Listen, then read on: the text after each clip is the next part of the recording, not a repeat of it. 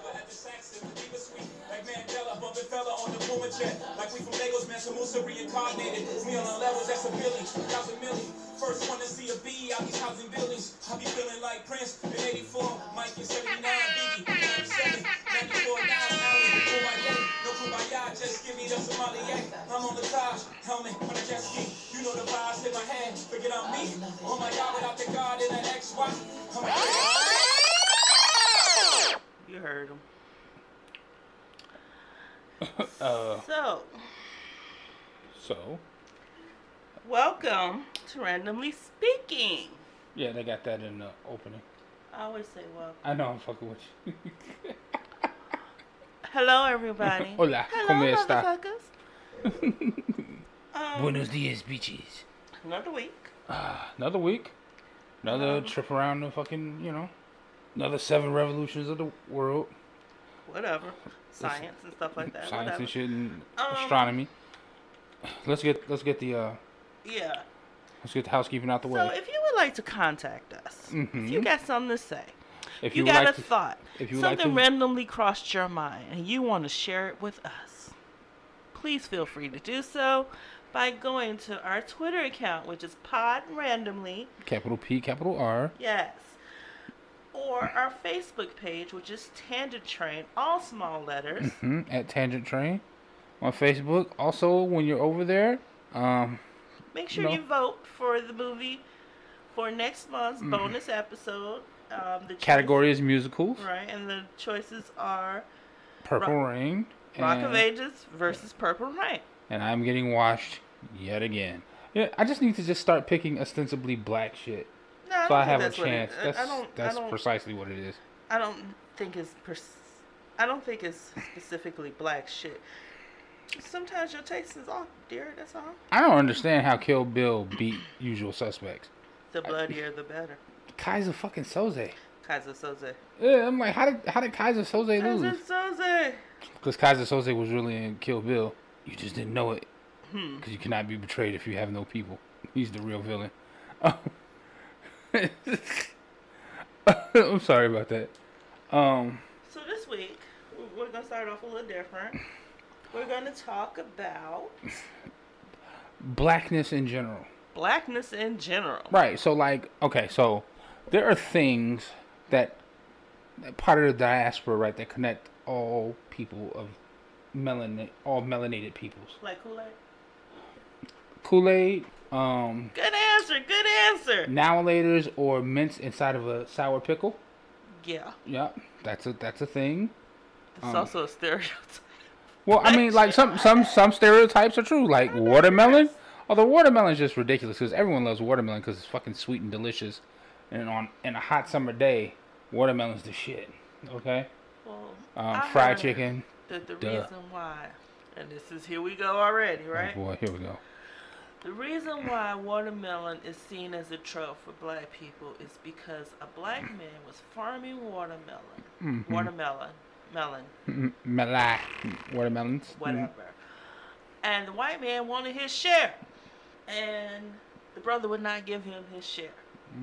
Mm-hmm. And so, in order to turn people off from watermelon, they started making it a stereotype for black people with the whole big watermelon smile grin and us eating it with the picking any um, Yeah, plaits in their head. So, yeah, that's where that came from. yeah, because you know, That's a myth. That's an urban myth. But those are also things in the black diaspora. Look right, and it's a also leads leads leads specifically to myths of the urban diaspora, of the black diaspora, right? So, I want to talk about two myths that were prevalent in my childhood, right? The first one, I was very young, and I, it was um, my family's a group of readers. Like, you know, I, I read Roots before I was a teenager. Before I saw flex, Roots, But okay. huh? Weird flex, but okay. It's not a weird flex. It's just an explanation. hmm Um, reading was always very important in my family. Whole family's like that. Yeah. Um, I thought every family was like that. no, every family's not like that. Until I've told this story when someone was shocked that I was reading for pleasure. Yeah. Yeah. Every family ain't like that. Right. My family is not like that. Although I am a reader. You are a reader, right? But like, right. Everyone isn't like that. And I might, I might be more voracious than some of my other people in my family, but in general, my family we read, and so we had books that were really like black as fuck, hmm right? But we also had like shit like Shogun and all of that too, because you know, a good story is a good story. But I remember coming across a book, and it was a book of like black fables, right? And the one I remember is Stagger Lee, right? Now, I was unaware of this at the time, but apparently Stagger Lee is based on like a real person who got into a bar sh- bar shooting in I think Memphis or some shit like that. Something to that. Right, and like there's a song, there's a Yes. blues song that like Mhm. you know kind of memorializes it. But the Stagger Lee that I read about, he was the baddest motherfucker walking the planet, hmm right? Stagger Lee drank how he drank, fucked who he want to fuck, didn't take no lip from nobody, black or white, and would shoot you as soon as he would fucking look at you. What kind of books these are that they let the kids read nowadays. Well, I mean, it was just it's not nowadays. It was back in the day. I know. That's what I'm saying. I mean, I I honestly don't know if I was supposed to be reading it, but Stagger Lee was the man.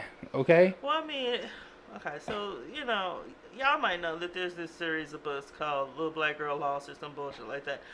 So it was pretty. Those stories were pretty graphic as well um, See, I was unaware of this. about uh, prostitution and little girls going into prostitution and pimps and Wow. shit like that. Um, Iceberg Slim books, you know. Right. So, Right. But that that wasn't really mythical. Like I'm I'm thinking specifically of like black myths, right? what makes this person mythical? Because they stayed alive after they did all the shit they did. Well, right. No, I think I think I didn't know that the myth had basis in truth, but the way the book was presented, like this was a mythical character, right? Like he was like, um, remember we watched that uh that show on Netflix where uh like Buster Scruggs or whatever, where old boy like Yes, Buster like, Scruggs. yeah, where he just he was just killing everybody, like he just couldn't be Until touched he made- until he met his maker, right? That's Stagger Lee was that, Okay. but he was black, right? So it was like like this shit is obviously fucking impossible, Right. Right, but Stagger Lee could do the shit because he was fucking Stagger Lee, right? Side note: I could not find any books related to Stagger Lee, Neither could I. but I found the song. Right. I found a Wikipedia page. Yep. I did research. Yes. Yes. Tried and, to. And so right, and it that's was- and like I'm just I'm sitting here and I'm like, what the fuck? I So I remember know reading the one. book. Right. It was just weird. But like, okay, another example would be uh, John Henry. Right. the Legend of John Henry. Right. The dude. steel driving man who outworked the yeah, you know, driving And the chest exploded and. Right. Well, yeah. It's a really That's gotta be that's gotta be a white person fable about a black person. It's about how hard that nigga worked to beat a machine for the white man to make the white man's railroad. And he died, and then He died and no one gave a fuck. fuck about him. Nope. They just threw his body off to the side. I was like, all right. But right, like like John Henry. John Henry is like the black Paul Bunyan, hmm except Paul Bunyan didn't die chopping down no fucking trees trying to out chop a fucking sawmill. Mhm. You know. So like those kind of things. And I was thinking about that, and I was thinking about how a culture's myths are important to its identity, right? Hmm. The characters that are touchstones show us what we value in terms of personality, in terms of um, material things, like things of that nature, right? So, um, Anansi, the African spider, hmm um, from the Neil Gaiman books, but also from the African gods and goddesses. You know, um, he's kind of like Coyote for the native Right. uh, Americans, right? He's a trickster god. Um, although I think he, Coyote is actually the guardian of the dead or some shit like that. Like it's all it's all confused because it's like we're talking about religion, right? Well, we're talking about religion when it comes to stuff like this too, but it be, it goes into fable and things like that because the tales become allegorical and you learn the lessons and so Stagger Lee was the first time I read in a book about a black man being powerful and not being held at the whim of the machine or white people. Right. Right. He was he was he was defiant and he backed his shit up Okay. and he could not be touched. And that He was Shaft before Shaft. he was Shaft. Right. Mm-hmm. He was Shaft. Right. He was he was a bad mother shut your mouth. Right. But he was he was doper than Shaft because he never even once made the mistake of trying to be a cop. He didn't fuck with that shit. He knew better. You know. He just did. So that that was like so we used to like play, you know, like reenact Stagger Lee shit, me and my cousins. Like we was yeah. Oh, okay. Yeah. Yeah, that's a new one. Yeah, it was kind of, you know, like a few times. It was just interesting, you know. And then we would make up our own stories of Stagger Lee to see if we could top each other. Mhm. You know, and I think that's kind of how that's how fables work, right? You kind of that's how they get bigger and bigger over time. It's the oral retelling of things like that. And so, like, by the time we were done with it, Stagger Lee was Darth Vader. You know what I'm saying? He was force choking motherfuckers and all kind of shit. It was crazy. But I just remember like that really impacted me, and it made me think. So I was thinking about what we talk about. So you were talking about the, the, the little black girl book that you were talking about. Little black girl lost or some shit like Mhm. that. I don't. I don't remember. Did the title did you do you have any um black mythical figures that you were aware of when you were younger? No, not at all. None. No, not at all. Okay, so I, I was trying to get you in on this. I guess it's just kind of my thing then. I mean, I've read the ones that you you told me about. Okay, so The one that I was able to find. okay, so But the, other than that, no. the second one, so the second um figure is Jesse B. Simple, hmm who is kind of the black Harlem Renaissance everyman, as written by Langston Hughes. First time I ever read about Jesse B. Simple, it was uh, in a book that was uh, given to me called Black Voices. Kid I went to grade school with, Curtis Burrell, his mother gave it to me. She is the first woman I ever met who was like all about her blackness, right? Hmm. Like, but she wasn't like you know how some people they walk around like dashiki the fuck out and all of that. Yeah. She she wasn't like that. She was like she was really about she was pro black in a way that I had never seen it. She wasn't just existing like she she spoke about it about the powerfulness of our race, hmm about the systemic She was on her Angela Davis. she yeah she so she introduced me to several authors through Black Voices and she had a huge collection of books and she gave me a copy of Black Voices and she read me the first time I ever heard of Jesse B. Simple she read it to me and then she gave me the book and I went and I read it voraciously and um so Jesse B. Simple was kind of like everyone knows the guy that complains about his life no matter what like no matter what the fuck you say to him he always got an ailment hmm like upon meeting Jesse B. Simple, so Langston Hughes is talking like he's himself, and Jesse B. Simple is basically the way he feels living as a black man in America. That's kind of the setup. Yes. And so the first thing when Langston Hughes meets him, Jesse immediately complains about how much his feet hurt, right? hmm And that you can tell a lot by him by his feet because they long and broad and wide, and they, you know, it's like he just he launches this in this huge long fucking soliloquy. And He went on a tangent. like I mean, the original proprietor of the Tangent Train, the original conductor is Jesse B. Simple. Mm. No matter what the fuck you talking about, he can always figure out a way that it relates to him and how he got fucked over by it. It is hilarious. um, it's called There Ought to Be a Law. I've been up north a long time, but it looks like I just cannot learn to like white folks. I don't care to hear you say that, I said, because there are a lot of good white people in this world. Not enough of them, said Simple, waving his evening paper. If there was, they would make this American country good. But just look at what this paper is full of. You cannot dislike all white people for what they for what the bad ones do, I said. And I'm certain you don't dislike them all because once you told me yourself that you wouldn't wish any harm to befall Mrs. Roosevelt. Mrs. Roosevelt is different, said Simple. There now. You see, you're talking just as some white people talk about Negroes. They happen to like.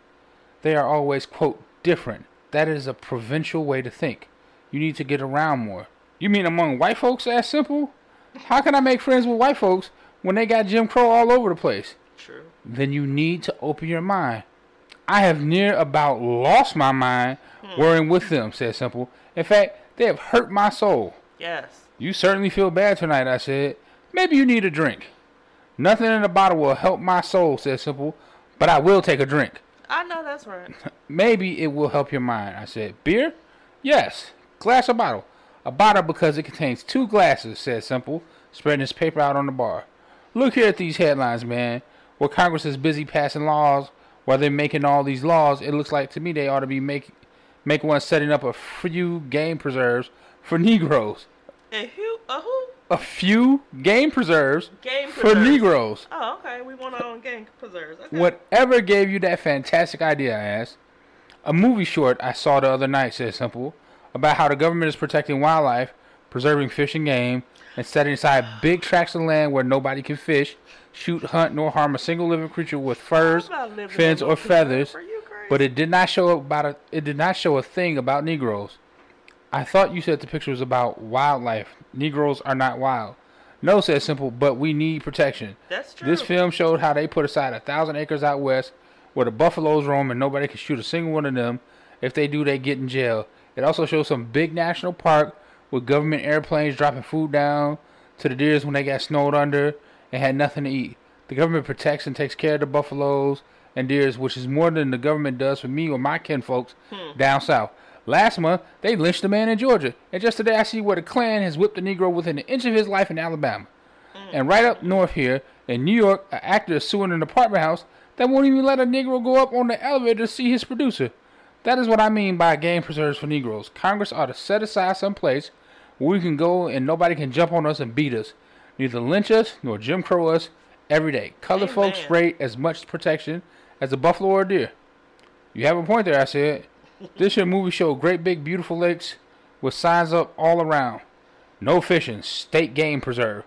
But it did not show a single place with a sign up, no lynching. It also showed flocks of wild ducks settling down in a nice green meadow behind a government sign that said, no hunting. It were nice and peaceful for them fishing ducks. There ought to be some place where it's nice and peaceful for me. yes. Me too, even if I'm not a fish or a duck.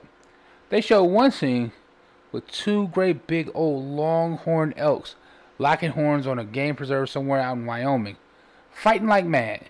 Nobody bothered them elks or tried to stop them from fighting, but they just let me get in a little old fist fight here in this bar. They will lock me up, and the desk sergeant will say, uh, what are you colored boys doing disturbing the peace?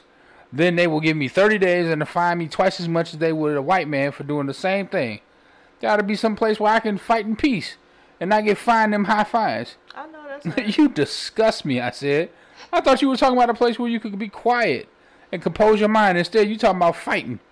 I would like a place where I could do both, said Simple. Right. If the government could set aside a spot for an elk to be an elk without being bothered, or a fish to be a fish without getting hooked, or a buffalo to be a buffalo without being shot down, there ought to be some place in this American country where a Negro can be a Negro without being Jim Crowed.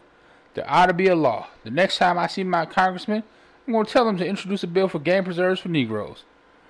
The Southerners will filibuster it to death, I said. Yes. If we are such a problem to them Southerners, said Simple, I should think that they want some place to preserve us out of their sight. But then, of course, you have to take into consideration that if the Negroes were taken out of the South, who would they lynch? What would they do for sport?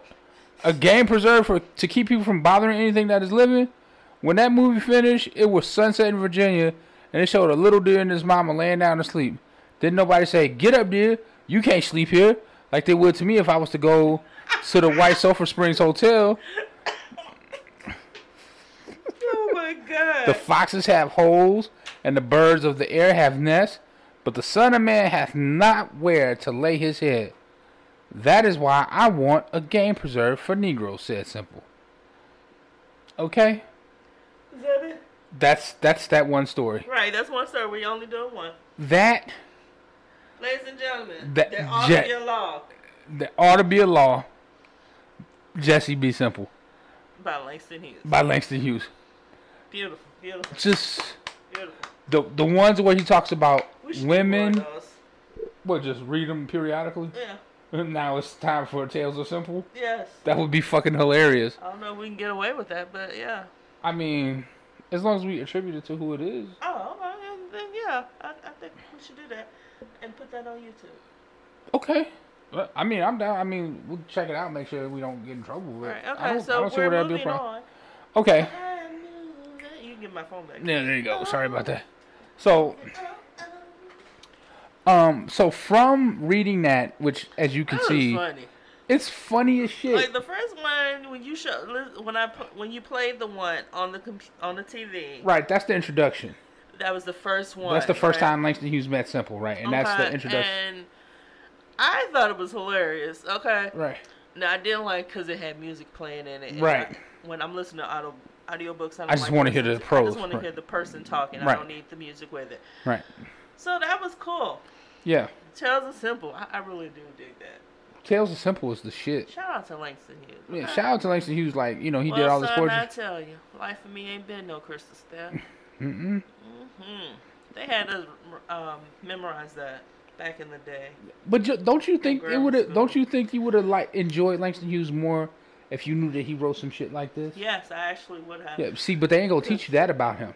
I mean, too I black. enjoyed that poem too because now, then I was just like, okay, yeah, this is a poem, it's interesting, whatever. But when you think about what the what the lady what he was saying. said, hmm life for me ain't been no crystal crystal stairs. It had boys in it, places where it ain't been no light. hmm You know.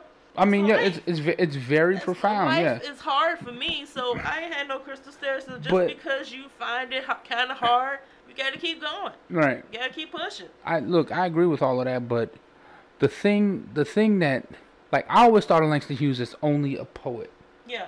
right? Mhm. I didn't like. Do you know that the Tales of Simple first appeared in the Chicago Defender, which was a black newspaper published in Chicago? Yes, people. Did you know that? Because I knew that because I Google.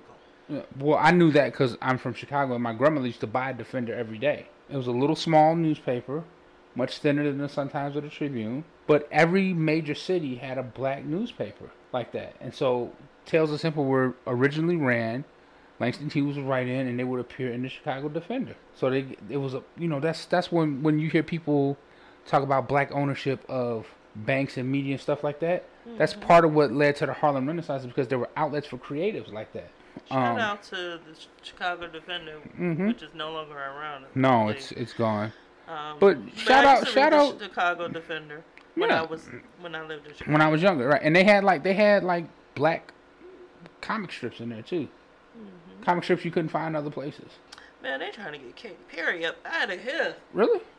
Uh, Two people, a second person has come forward accusing Katy Perry of sexual assault. What? Wait, what? Yeah, mhm.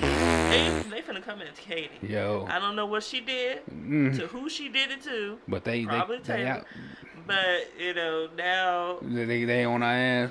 you, you know how they feel about people and sexual assault. Mhm. And first it was a guy, Uh-huh. and now it's a girl. And I'm just saying, you know, well, she we- did kiss a girl and she liked they- it. So Excuse me. did the girl like it though? Is really the question.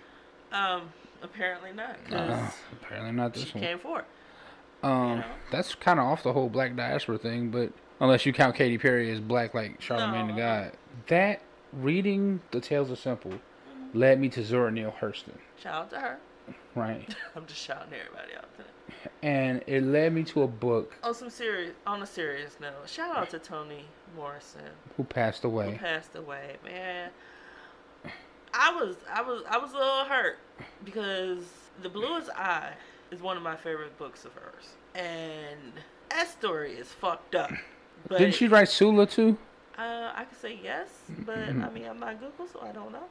I've read other stories of hers, but The Bluest Eye was always my favorite. Um, I felt like that little girl. I don't think I've Like, ever read the nobody Bluest Eye. notice me or whatever. Okay, so it's a little girl. Don't ask me for no names because I haven't re- read it in a while. Okay, her Mhm. mother has a boarder. Um, he's a little handicapped or whatever, but Mhm. point, he, he ended up molesting the girl. Wow. Okay, and little girl felt always felt that she was ugly. I guess she was like a really black child and Mhm. whatever. And she wanted people to notice her, and she went to a minister and prayed for blue eyes. And then, if I, I think the minister might have molested her too. She that's the only thing she wanted. She thought having blue eyes would make her pretty, Mm-hmm. would make people notice her, would make people like her and treat her nice and love her. Um, the little girl ended up pregnant, and because she was pregnant, And because of the situation, everybody did start noticing her and Mhm. treating her different. And this little girl, because she was a little girl, Uh huh. thought it was because she had finally got her blue eyes. Wow. Toni Morrison writes some used to write some heartbreaking shit. Yes. My favorite book of hers, like everyone talks about Beloved. I didn't really like Beloved that much. Okay, so here's a confession that I have always when people say that they've seen the movie Beloved. I've never seen the movie. You ain't never missed read nothing. the book. I don't. I don't like Beloved. I don't like the book and I don't like the movie. Possessions and. Uh, I'm, It's just I'm like it's weird. good. Like I, I didn't like it. I'm good. Um, Sula is the first book of hers that I read. hmm Okay, and it it came after the Bluest Eye, hmm and I still got that. it's book, about it's about a young girl. All her books are about a young girl, but the one that really struck me was Song of Solomon. I read that. Yeah, that's my favorite book of hers. So, rest in heaven, Toni Morrison. You just really a great author. Who heavily contributed to the diaspora. Huge, huge. She shed Um, millions of lives with her books. Yeah, and saved some too, probably. Yeah. Yeah. Um, the Zora Neale Hurston book that I read after I read The Tales are Simple, because after that I started looking for black authors. hmm Right. I never really like. I just I read what I You came know, across. you- uh, the first time I read a book by a black author, that that was just something. It was a different type of something. Mm-hmm. Um, not those iceberg slim books. I didn't really. That was just like, I'm gonna sound bougie. Never mind. So yeah, that, those weren't my cup of tea, and it wasn't something I could relate. I mean, to. those those are the equivalent of hood books. again, it wasn't my cup of tea. Yeah. It was something that I couldn't relate to. So I didn't see any sense, any. I didn't feel any pride or like, wow, this black person made this book, because it was just. It, there's a place, time and place for hood books, and I mean, Yeah. just not my cup of tea. Again, so anyway, so like, first time I read a book written by a black person that had a really interesting story and was something I've never heard or experienced before that was on a positive level Uh huh. blew my mind. Yeah. Okay. You're like, wow, I didn't know that this was a Oh, thing. Wow. Okay. So I started going nuts. Mm-hmm. You sought it, you sought it out, right? Yes. Right. That's how it was And with me. that's that's all it took. Yeah. For a minute, I didn't read anything Caucasian For a while. for a very long because time. it's it's like it's like you have been it's like you have been dying of thirst all your life and someone finally yeah, handed you a cool glass of water yeah. and you could finally drink and once you started drinking once you got used to what was good you didn't want to go back And now my, my taste still is different. My taste now is so mixed up and con- confusing. well it's you just, mature you mature what part of part of why I wanted to talk about Zora Neale Hurston's book of Mules and Men they're, Um, what was it? The eyes. the eyes of watching God that's not the one I'm talking about though Oh, they made a movie out of that. Yeah. The one I'm talking about is called Of Mules and Men, right? It's a book about black folklore, Folklore. right? It is not a easy read. Most of Zora Neale shit is not an easy read. No. She's an anthropologist. No, Zora Neale Hurston Oh. is an anthropologist. She's an author, but she's an anthropologist. So it's a collection of African American folklore. hmm So um, I do think there's some Tales of Simple in there too that she collected. Um, but yeah, I remember reading that and going, "Oh wow!" Because there's a section where she goes to New Orleans for the folklore, and it's all about well voodoo, but it's not pronounced voodoo; it's pronounced hoodoo, Yeah. Mhm. right? And it's about all the traditions and all of that. So the book is split into two parts, and I remember That shit scares loving that book. Now here's here's the funny thing. I'm reading this book. It's the it's the 90s. It's the early 90s. And this shit was written in 1935. Yeah. And it's speaking to me, hmm right, 60 something years later. That's how profound books are. That's Certain books, yeah. that's the power of great writing. Right? Like I'm sure I'm sure I don't know if Zora Neale was still alive when I was reading it, but if she's still alive now, it's some hoodoo it's some hoodoo going on. I'm just saying. no, she's not alive. Right. I'm just, you don't understand what I'm saying. So I get what you're saying. Um, yeah, it just it's really a good book, and it kind of you know so all of these things. So from there, I got into I started reading more Langston Hughes' books. Then I that's how I ran into Cornel West. I started reading some of his literature, and um, later on Michael Eric Dyson. You know, and so it helped shape me into like being critical, to, like thinking critically about not only America but my place in it. Hmm. Right, and that kind of leads us into the rest of this. I think. Well, Enlighten me. to be black in America is to face huge, what's called institutionalized racism and the mechanisms of institutionalized racism.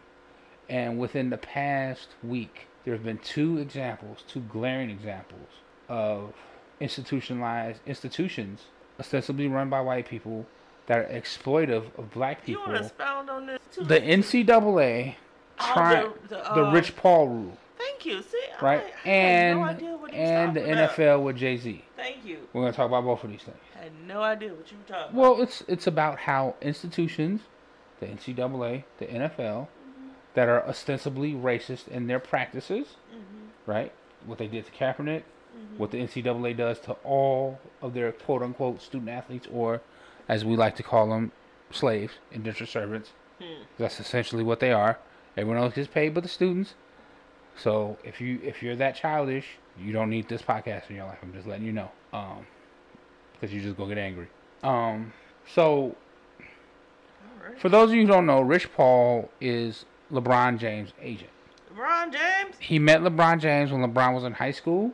Mm-hmm. He became his agent. He started from nothing. He started when Le- we here. he, him and LeBron were near the same age, but they spoke the same language. They both had the similar ideas. Mm-hmm. And Rich Paul worked. He worked his way. He learned on the job, on the fly.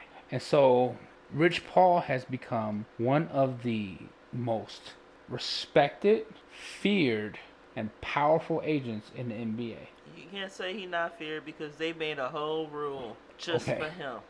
And the reason why he is feared is because he gets his clients the best deal possible. And you know who hates that? NBA owners. Because sometimes He's that means he. Jerry Maguire. Yes, exactly, exactly. Show me the money. Show I want the coin. Show me the money. That's right. And sometimes it works out, and sometimes it doesn't.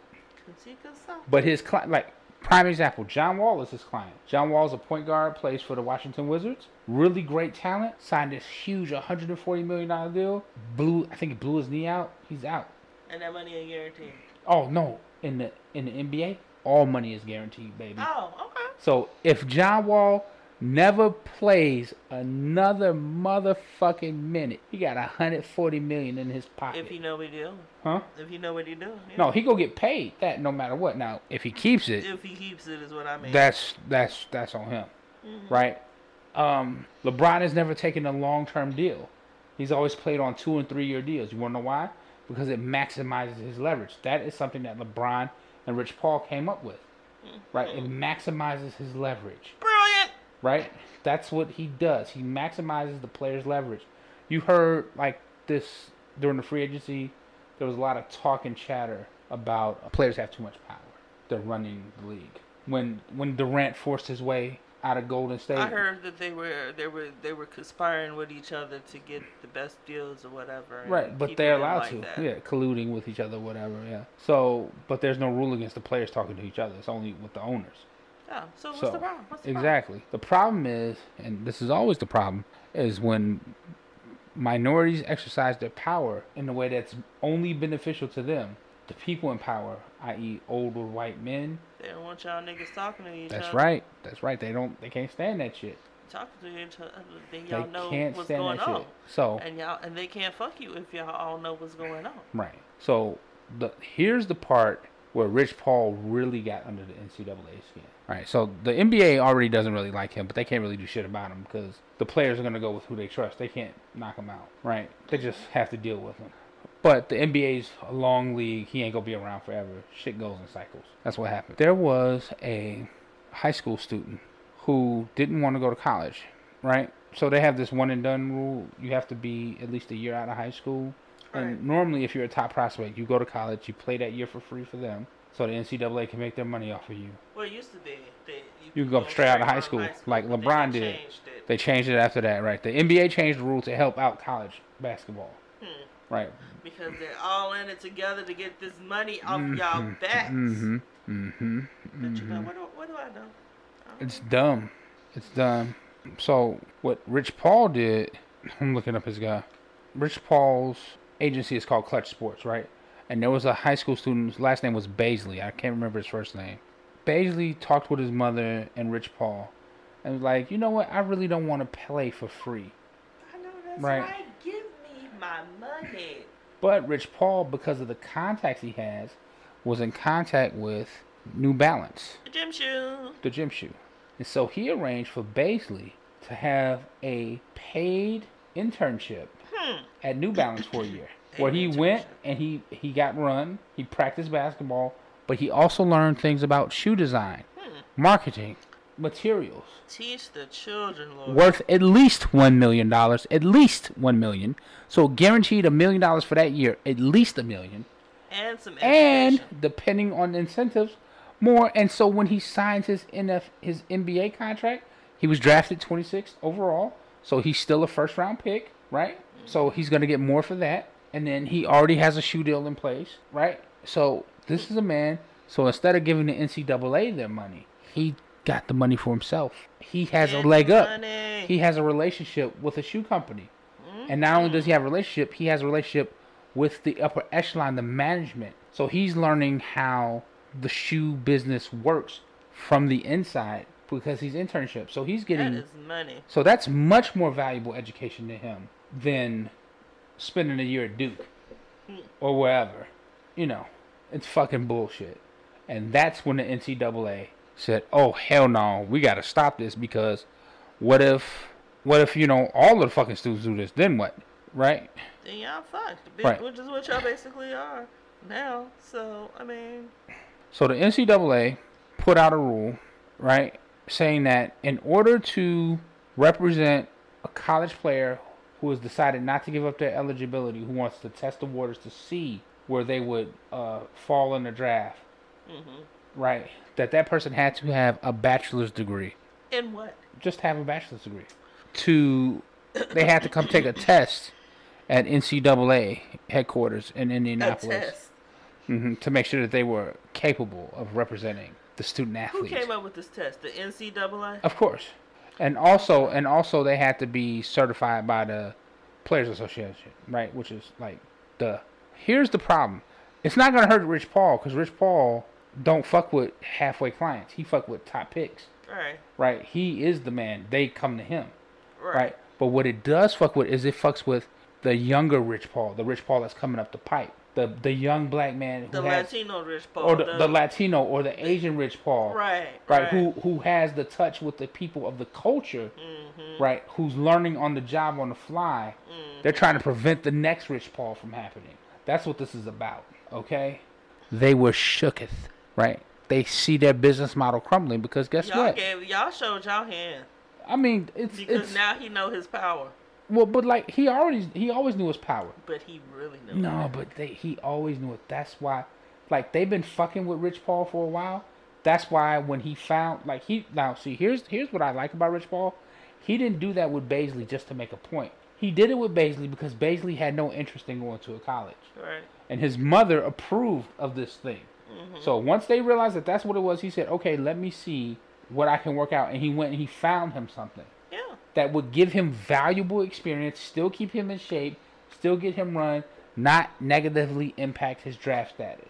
Boom, boom, boom. Everything, and he got a million dollars in the bank on top of it. So instead of like you know, carting off and risking injury, right, for, for nothing to show for it, right, like the shit that happened to Zion Williamson when Right. his shoe blew out, Mhm. right? He wearing shoes that he didn't buy because Mike Krzyzewski got a shoe deal, right? That's not his shoes.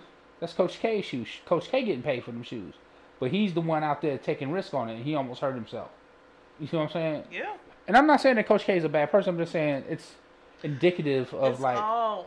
It's like all, he's he's getting paid. Why isn't Zion getting paid? It's all because they're not Everybody paying- else is getting paid. The shoe people, advertisement people, the jersey people, The coaches, the universities, the fucking the TV shows are making. Everyone's making money. except for the four, except for the fucking players. except for the people who are you're actually watching right and what is it and you know what's really funny i keep hearing people talk about oh well you know you should be happy to just play for the fun of it they never say that about baseball players you notice for the fun of it.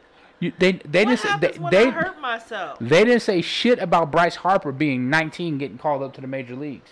They didn't say shit about that.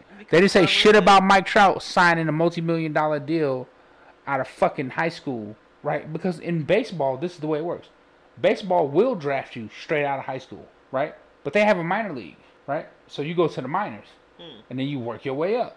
Or if you decide to go to college, you have to play three years. That's their rule. But you have the option. The player has the option on what they want to do, right? Like if you like if you're a musician and you're going to a school for music, you know what that school for music won't do? They won't tell you that you can't go on tour with Beyonce to do production for her and work on a fucking tour and get paid because you have to be an amateur producer before you can get paid for it. They'd be like, "That's the greatest fucking internship That in the world. the Take this time. It's the best thing ever, right? So why is it only when it comes to sports that there's this sense of ownership? I wonder. We own you. That's exactly right. I think we need to brush our shoulders off. What is that? That's the hot girl summer song. Why are you mumbling "Hot Girl Summer"? Cause this is songs come. I'm about to cut all of this out, but songs come in my goddamn head. You ain't gotta cut I it out. To them, and in my head, and sometimes I just feel like saying it out loud, but I don't say the words out loud because sometimes I don't remember the words. Oh, okay. but the I mean, that that didn't sound like. "Hot Girl." That sounded like the City Girl shit. Well, Mhm, well, that's mhm. because the City Girls are sampled on that song. Oh, okay, okay. That's why. All right. Well, that's all I gotta say about the Rich Paul rule. What are we? What? What was you talking about? Brushing shoulders off? I was trying to. Jay-Z I, I- yes, I, I just just fucked my segue all up. I was trying to be all Double professional. entendre. Don't even ask them how. Yeah, Crabs in a barrel, but crabs don't come in a barrel. They never told you that. they do come in a bushel though. I hate you. I fucking hate you. the principle applies. I don't think Jay Z wanted to hear that when he said that. When No, he was I know. rapping that. I know he. If somebody would be like, uh, Jay Z, uh, actually they come in the. Nigga, shut up. That's The whole Wha- crowd would have turned. what. Welcome to my life. That is. The Uh, whole crowd would have turned. that is all that happens to me all the time. Who is Michael Cox? I'll be I'll be over there like, well, actually, like, shut up, nigga. Like, yeah. all right. So, I was trying to segue into the latest news that kind of dropped. I guess it was today. No, I guess it dropped a few days ago. Uh, it started a few days ago. But it's really been coming to a head today. Yeah. Um, so, so on August 13th, the NFL announced that it was entering a partnership with Roc Nation, that's Jay Z's company, um, the entertainment company founded and led by the rapper and mogul Jay Z. The deal has reportedly been in the works for several months. It means that Roc Nation will now help, quote, advise on selecting artists for major NFL performances like the Super Bowl, end quote. So, that's part of it, but it also includes a social justice partnership between the rapper and the NFL. So Roc Nation and NFL ads will play an important role in NFL's recently launched quote Inspire Change initiative, which is a collaboration between the NFL and Players Coalition, NFL players seeking to advance social and racial justice. The initiative focuses on three causes in particular: education and economic advancement, police and community relations, and criminal justice reform. This, I think, the NFL and Jay Z thought this was going to be a great thing, right? And on paper, it appears to be a great thing. Well, we don't know. Won't know until something changes. Well, right, and that's and so the the discussion there's been. And that's what we should wait on instead of what we're doing. Well, let's describe what's going on for those for those of you who don't live under a rock, or for those of you who do live under a rock. There's been enormous black backlash against Jay Z. for this. oh, Huh? that's it.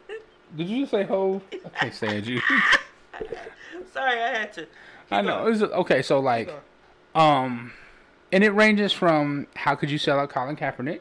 That's a big one. Mm-hmm. Um, that Jay Z essentially sold him out. That he sold Uh, himself out. That, That you that you basically sold out. yourself. That you cooning, you Uncle Tommen. Um, you you giving them cover to let them fucking fuck other black people over while you run away with the bag of money. Mhm. Um, that you You're told other black pe- that you told other people not to take this position Yeah. because you was working behind the scenes to take it for yourself. and you're a black capitalist, and all you care about is money. Right. because the main thing about that is the capitalist part, not the black part, right? And it's like so that I mean, there's a lot to unpack here, right? Now, I've been seeing what's been going on. I've just been kind of keeping an eye on it. Uh, oh, we forgot the part where everyone's up in arms because he did not Speak to Colin Kaepernick ahead of time. beforehand. He Right. did not Basically, get his permission get to okay. permission from Colin to speak to the NFL Right. or do any business with the NFL. Colin, friend, Eric Reid, for a team right now. Well, Eric Reid's not Eric. all Eric Reid. Eric Reid. say up to Well, Eric. Reed isn't necessarily Colin Kaepernick's friend. He was uh, also part of the lawsuit that Colin Kaepernick Right. filed against the NFL for uh, black the ball. lawsuit in which he settled Mm-hmm. with them. Yeah, and signed an NDA to whatever terms were in the NDA, right. which we don't know about. because he signed an NDA. okay, but we're supposed to be like, yo, he still don't have a job. Well, here, if I am in a lawsuit with the NFL, then part of what I would have wanted was a guaranteed job back. Well, No, this is what I would have wanted along with what I got, which we don't know. But Kaepernick never wanted a guaranteed job. He wanted a legit shot at a But job. then he mentioned the fact that he still don't have a damn job. Well, because he's still blackballed. okay, Right. but see, again, you settled. Let's circle I, that. look, I think, I think, I think going down this road is non-productive and silly, personally. I'm just saying. Look, you weren't happy with the conditions, you shouldn't have settled. it's not. That's not. That's not true. It's just not true. Like, to. like, look, we all. Okay, These are my thoughts. I understand. Oh, okay. I'm saying you had them by their nuts, and you settled. But why does another grown man have to ask you for permission for anything, to do anything with the NFL? Because why? Um, no, I can't explain it to you. Oh. I look, I look. Could anybody explain it to you? Would you ask for permission from someone else to go into a business meeting with the NFL? I don't like that question. I so Question I just asked you. no, I I don't like the way all of this is being couched. Right. Me neither. That's I don't like any of this. no, just- but I don't I don't I don't like I don't like the way it, I don't like the way the the backlash against Jay Z is being couched, but I also don't like the way the counterattack is being couched because essentially it's a bunch of niggas fighting each other over who fucked up worse, and I hate that shit.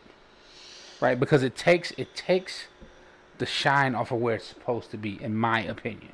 Right, Which is? which is okay. So here's the thing. Here's here's the issue I have with the way that you were couching the questions that you were asking me because you're assigning blame. So you're like, well, if I were Kaepernick, I would do this. First of all, you're not Kaepernick. Second of That's all, you don't know. is. Wait, you don't know what his stressors were.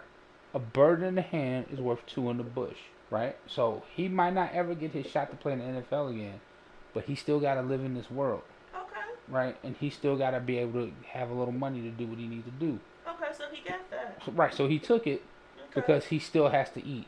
of course. Right? Black people have to make that decision all the time. So I don't fault I'm not him. mad at you for taking the bag. Right, but part of the bag means it comes with an NDA. And not only did Kaepernick take it, so did Ed Reed.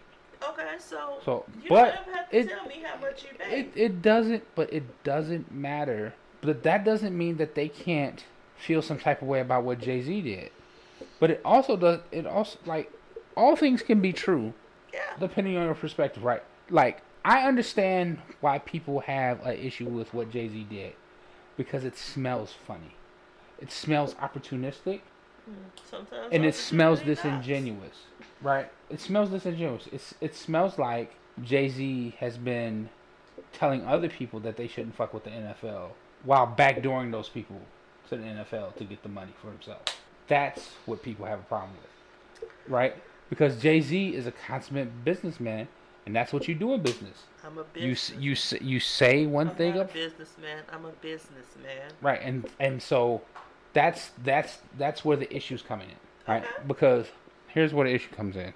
It smells of selloutism. It smells like he sold Kaepernick out. That's what I keep hearing. Right. And so that's that's what makes this part hard, right? Because did he sell Kaepernick out?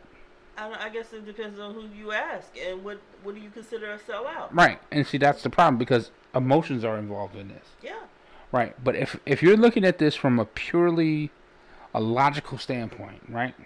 Kaepernick protested, right? Mm-hmm. Initially, the protests were met agreeably, with San Francisco actually contributing money to the cause, right? He wasn't protesting the NFL. He wasn't protesting the flag. He was protesting what was going on at the hands of the police brutality. He was using it to draw attention to that, right? I think people have forgotten that. Right, because I it's really become do. its own thing. It's more so a lot of people talking about the fact that he still don't have his job. He's not getting his job back. They blackballed him because they are friends with Donald Trump. They go ride with they nigga. They fucks with Donald Trump. And Donald Trump don't like Cap, so they ain't fucking with Cap. That's it. Plain and simple. End the story. Right? That nigga ain't ever getting a job back. Period. He not. I don't got that. Right? look. Ain't shit Jay Z can do about that. Ain't shit Kaepernick can do about that. He tried to do something about it. He got his settlement instead. Mhm. So take your money, go home. So what? What? Okay. So what do you think about this? This news story this come out that has been sourced by people close to Jay Z, which I don't understand. Can, what can I look, wait? Can I get to that first? Oh, I, st- I have no. I am not done with my thought. Okay, go ahead. Right, because now, from Jay Z's point of view. Right, the entire purpose of Kaepernick protesting was to draw attention to what was going on. Right now, the NFL has taken a humongous prior, uh, PR hit from all of this shit Yeah. because of what they did to Kaepernick, right? Mhm. And so the NFL is trying to do whatever the fuck they can to look better. So they have this. That's what I think. This. That's what that looks like to me. Of course. Look, business relationships are about mutual about things being mutually beneficial, right? So the NFL isn't going to do anything out of altruism, right? The NFL cares about one thing, money. It's So the the pro the protest by Kaepernick and then the the heat that they received when they blackballed Kaepernick Mhm. has backed them up.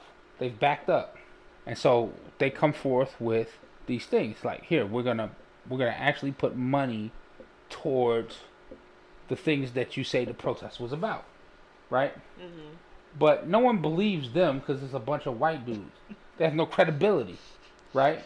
I would. We need credibility. Now, here Yeah. comes Jay Z, who has been ostensibly about helping black people in this situation. Meek Mill, Trayvon Martin's parents, the um, you know. I can also. Uh, go ahead. I think so. But there are people who say that Jay Z does things for A clout. you know these things like that whole Barclay Center hmm thing. He was supposed to be the face of it, and all he did was basically sell out Brooklyn. That's how they feel. How'd you sell out Brooklyn? Don't start me to lie. I don't know. Oh, because look, that was that was going anyway because the money was there.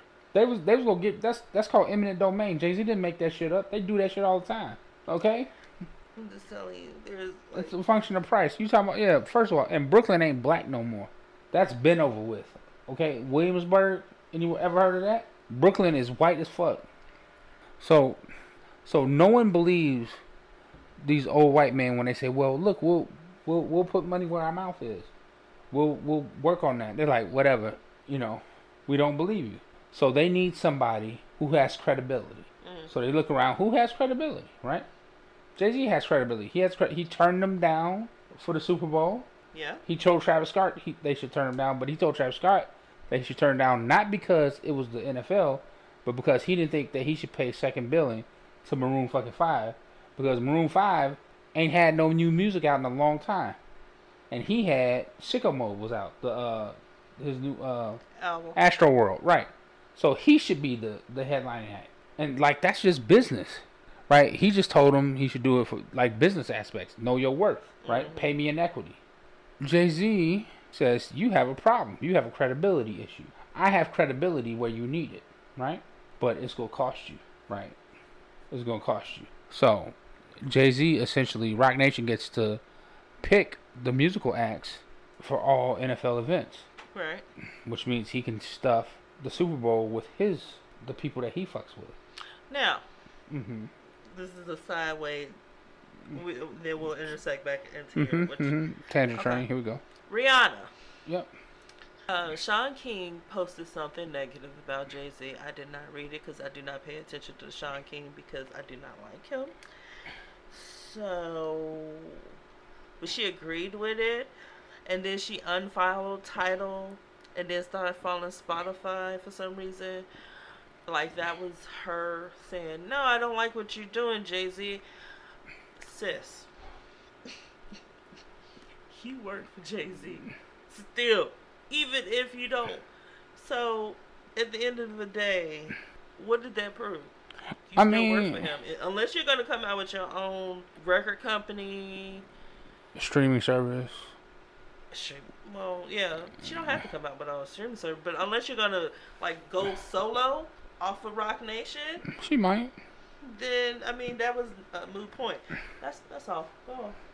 I see. Like this is the problem with Twitter. Is That was it- just it is- weird to me. No, but it, it, it has you worried about what I consider unimportant shit. Like, who gives a fuck if Rihanna unfollowed? It don't mean shit. It really doesn't. It don't mean shit. It's nothing. but a lot- a lot of- a- a lot of people this- feel like how they feel. But it's it's it's, nothing.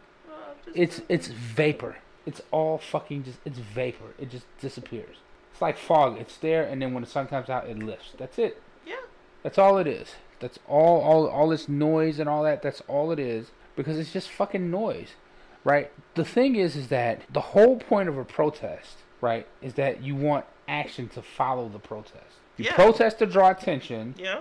You hurt them where it hurts in their pockets, and Stop you, getting on the, buses because we right. couldn't get to the front the, of the, the, bus the protest is meant to force them to to come to the negotiating table Yes. with you, hmm and now it's time for actionable items. Right. We Right. protested. So at Jay-Z said- because we wanted that shit to So be. yeah, so here here we go. So Jay Z, he has control through Roc Nation on the acts that'll play during the Super Bowl and other NFL events. So guess what that means? Guess Maroon Five won't be headlining over Travis Scott next time. True. You see what I'm saying? True. Because he will value a black entertainer's worth. You understand what I'm saying? Think- Definitely. so this allows him, this puts him in a position of power. You know what? I, I used to think like everyone else on this, I think. And then remember we were talking about Dapper Dan a couple episodes ago? hmm And he talked about the whole thing with Gucci, right? And he said, You gotta okay, put a foot in the door you got to get in the door so you can understand the mechanisms of how shit works. so that you so can that you driving. can so that so that the next time it happens you're in a position of power you're not the protester you are the institution mm-hmm. And he, he didn't say stop protesting. No. He did not. He said protest. I'm here for all types of protests. protest he said Go but ahead, in this case the protest. protest worked right they, they, they've heard the protest it's hurt them in their pocketbook they have come to the negotiating table we have negotiated terms Right. right? They are going to put money towards the things that he was protesting police brutality, systemic racism, you know, police relations with the community. These are all the things that Kaepernick wanted, right? This ain't about Kaepernick getting his job back. At least that's not what Kaepernick was protesting. That's what it turned into, right? That's the ugly part of it, right? But Kaepernick, look, you got to know going in, So you might end up a martyr. Because why? I, who Kaepernick? Yes. I think he's mad because Jay Z didn't like. It's a courtesy thing, right? I think that's what it really is. Let me tell you something, nigga. It's an ego thing. yeah. Okay. It's always an ego thing, right? All right. It's always an ego thing. And then like, okay, by the way, the shit you just mentioned with Rihanna, bitch, don't you have a partnership with Louis Vuitton? She does. So let Louis do some shit. You go step out your partnership with Louis Vuitton, or you go make that Fenty money. I mean, look. Uh, Exactly. Exactly. So like, I'm, spare me. I wouldn't. So spare me, Sorry. right? Because like it, like They it- would have to do some serious. look. Let, me- let me tell you something, okay? Cutting that bag off. as black people in America, we all work for somebody that we don't like. We don't like what they do, but we still got to put food on the table. Okay? Okay. So there's there's just levels of practicality to this shit. So does this lead us to the news of Jay Z possibly? Right. So there there are there are reports Mm-hmm. from several sources, Complex News, TMZ, a couple others that Jay-Z is maneuvering to become Part owner. a part owner of an NFL team. Sometime This soon, near future. near future, very near future. This Sources close to Jay Z. this is fucking humongous. Did they talk to Tata? Jay Z's best friend, Tata. Is that the source? I do I don't know. Because if that's the don't source, then I, I'll believe. it. they don't reveal the source. That's what makes it a source. Uh, it's like, I'm like you don't know how sources work. Of course, I know how sources work. Mm, it was a Like, I'm so oh okay. joke. I'm like who the fuck is a tie tie? What the shit? Well, he said he ain't going to nobody nothing if him and his wife beefing.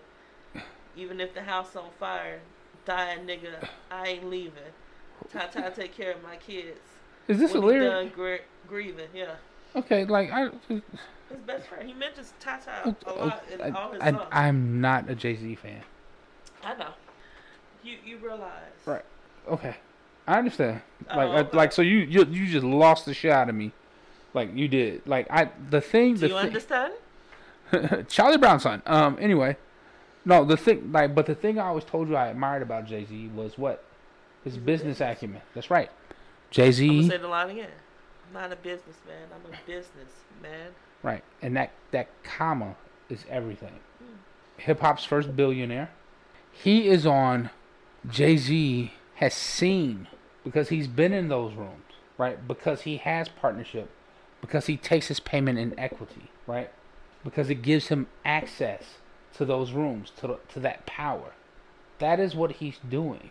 You got to understand, like for us as a black people, we think that owning an NFL team is a big deal. For the owners, it's their plaything. This is some shit they do for fun.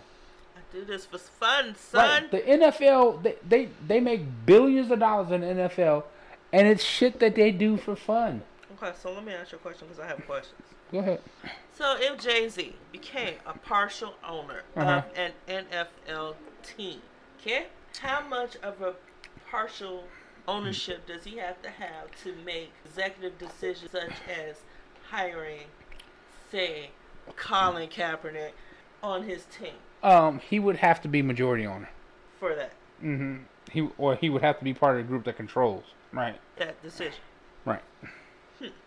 Like Magic Johnson was with the uh, the Dodgers. hmm He was part of the ownership group. See, Jay Z's value, his value with the Nets when they moved to Brooklyn was his cultural equity, right? But Jay Z, see, so for a long time, white America has taken our cultural equity, paid us a pittance, paid us some peanuts, and then taken our culture around the world and sold it for bars of gold hmm and gave us peanut shells in return. That's what Dapper Dan was talking about, hmm right? He said, "I want to, I want you to take me with you around the world." Yeah.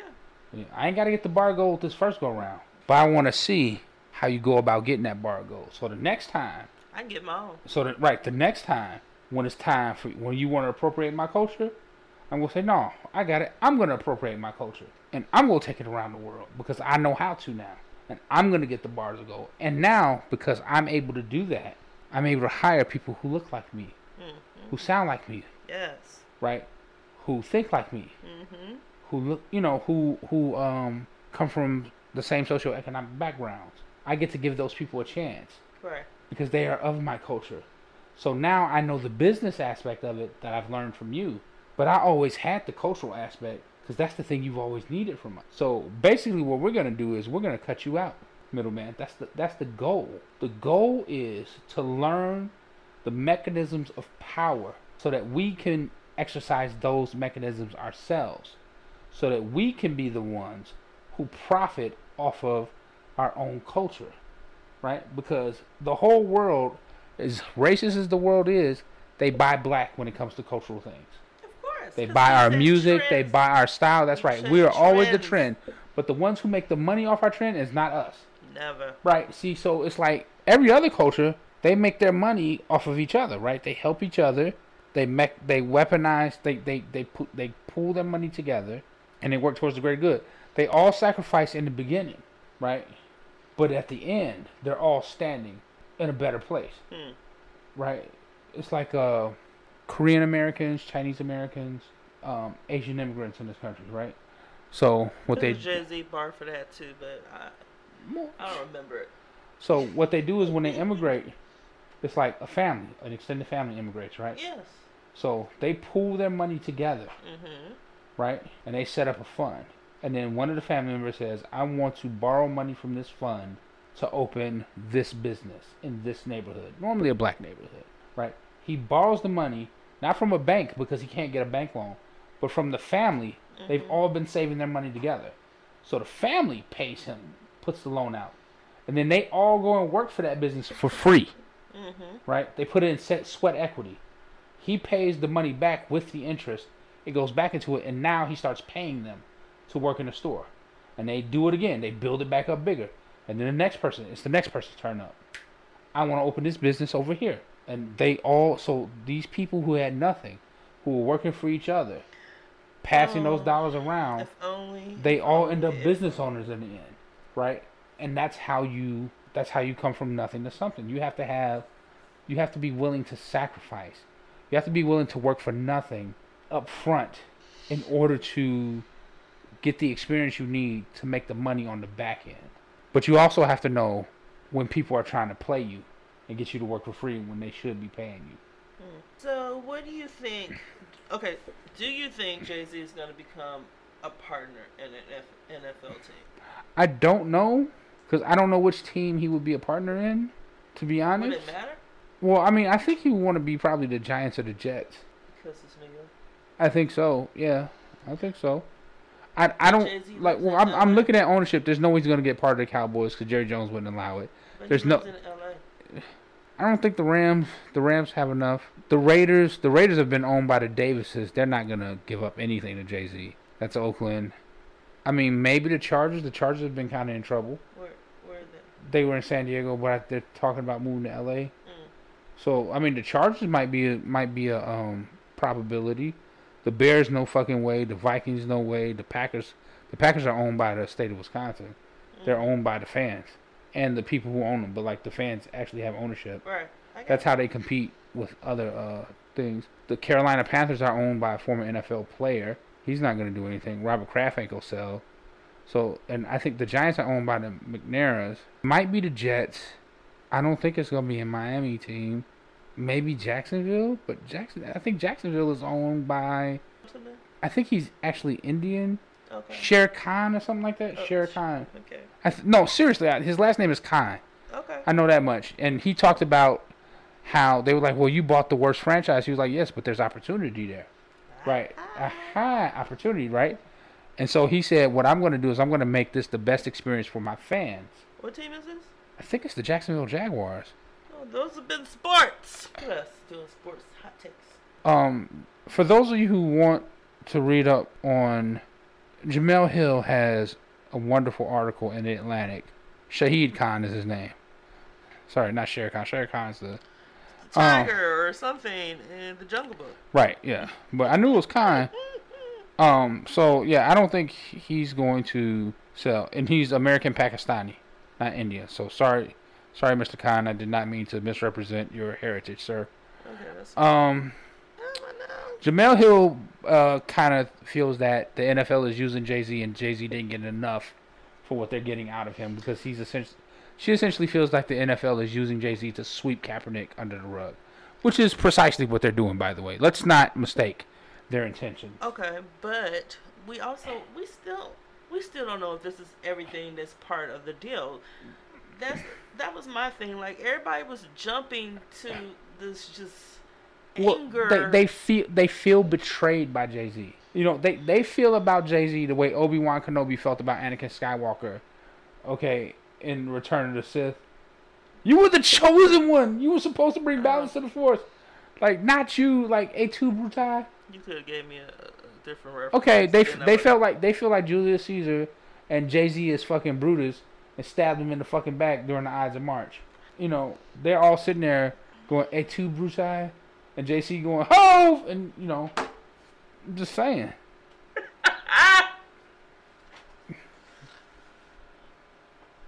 what? All right, so uh, one last thing. Okay, sure. One Before last we thing get out of here. before we get out of here. Uh, R. Kelly update. Oh God, this motherfucker. So R. Kelly, according to theblast.com, R. Kelly's medical records, Oh boy, Uber records, financial records, all subpoena. the records have been given to the prosecutors in the case. So your status is coming up to. Um, so we finna find some things out because the rumor is that R. Kelly has herpes and that he transmitted the herpes to each and every one of these women, basically, that he has slept with. They say they don't have the herpes, but this one young lady says she does have the herpes and she got it from him. Wow. Huh? I mean, you can't really tell who got herpes from, because a lot of people got herpes though. Straight well, up. if R. Kelly's the only man that you had sex with, and you were a virgin when you got with him, and then you end up with herpes, then what? You have to prove all of that. Okay, well, again, his medical records and her medical records will prove that. Also, he refused transport for some reason or another, but then his attorney said he did not refuse transport because, you know, it was they were told that it cost the people a lot of money to transport him and a lot of time or whatever, so that was the reason behind it. Either or, they the judge said, "You have another date. I believe it's in September. I'm gonna need you here." I can't wait for those records to come out because I'm nosy and I want to know. Um, anything else? I was I was kind of looking for what you were talking about, but then I got disgusted with it and I just stopped. I'm so sick of this nigga, man. Can we just throw him in jail? He is in jail. Like, I mean, no. Can we just like throw him in jail? Like, like just you know, No, like, like you know, a nigga just stay there. gotta go through the court I know, I, mean, ugh. you gotta go to New York again. It's just it makes my He ass tired. answered for the many, many. What? Jesus Christ. Lake Minnetonka place. Um, charges yet? Um, the Atlanta charges still haven't come up, come up yet. I guess.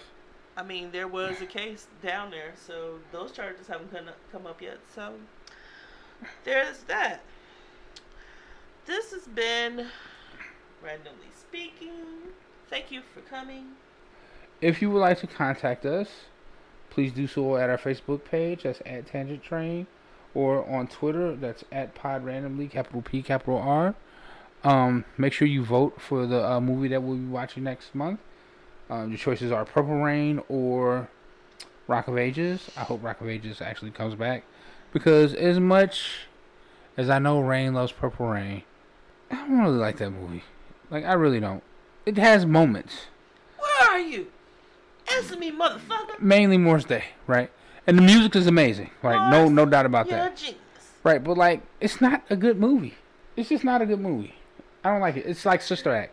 The music is great. I like the people in it. I, Not a good movie. mm, I can't do it.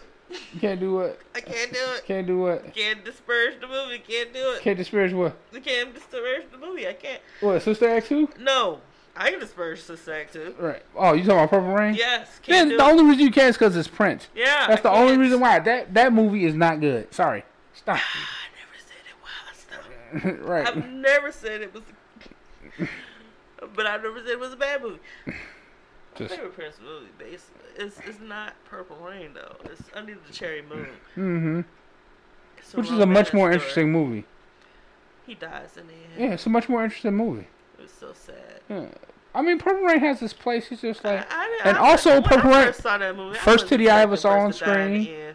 I was totally in love with Apollonia Oh yeah, and her giant titties. They were lady amazing. boners all over the place. hmm Well, I didn't have a lady boner. I had a just regular boner, but I was okay. Talking about myself. Oh, okay. I was talking about myself. We're. So. supposed to be leaving. Um, I'm sorry. I was just I was thinking about Apollonia's titties. Sorry.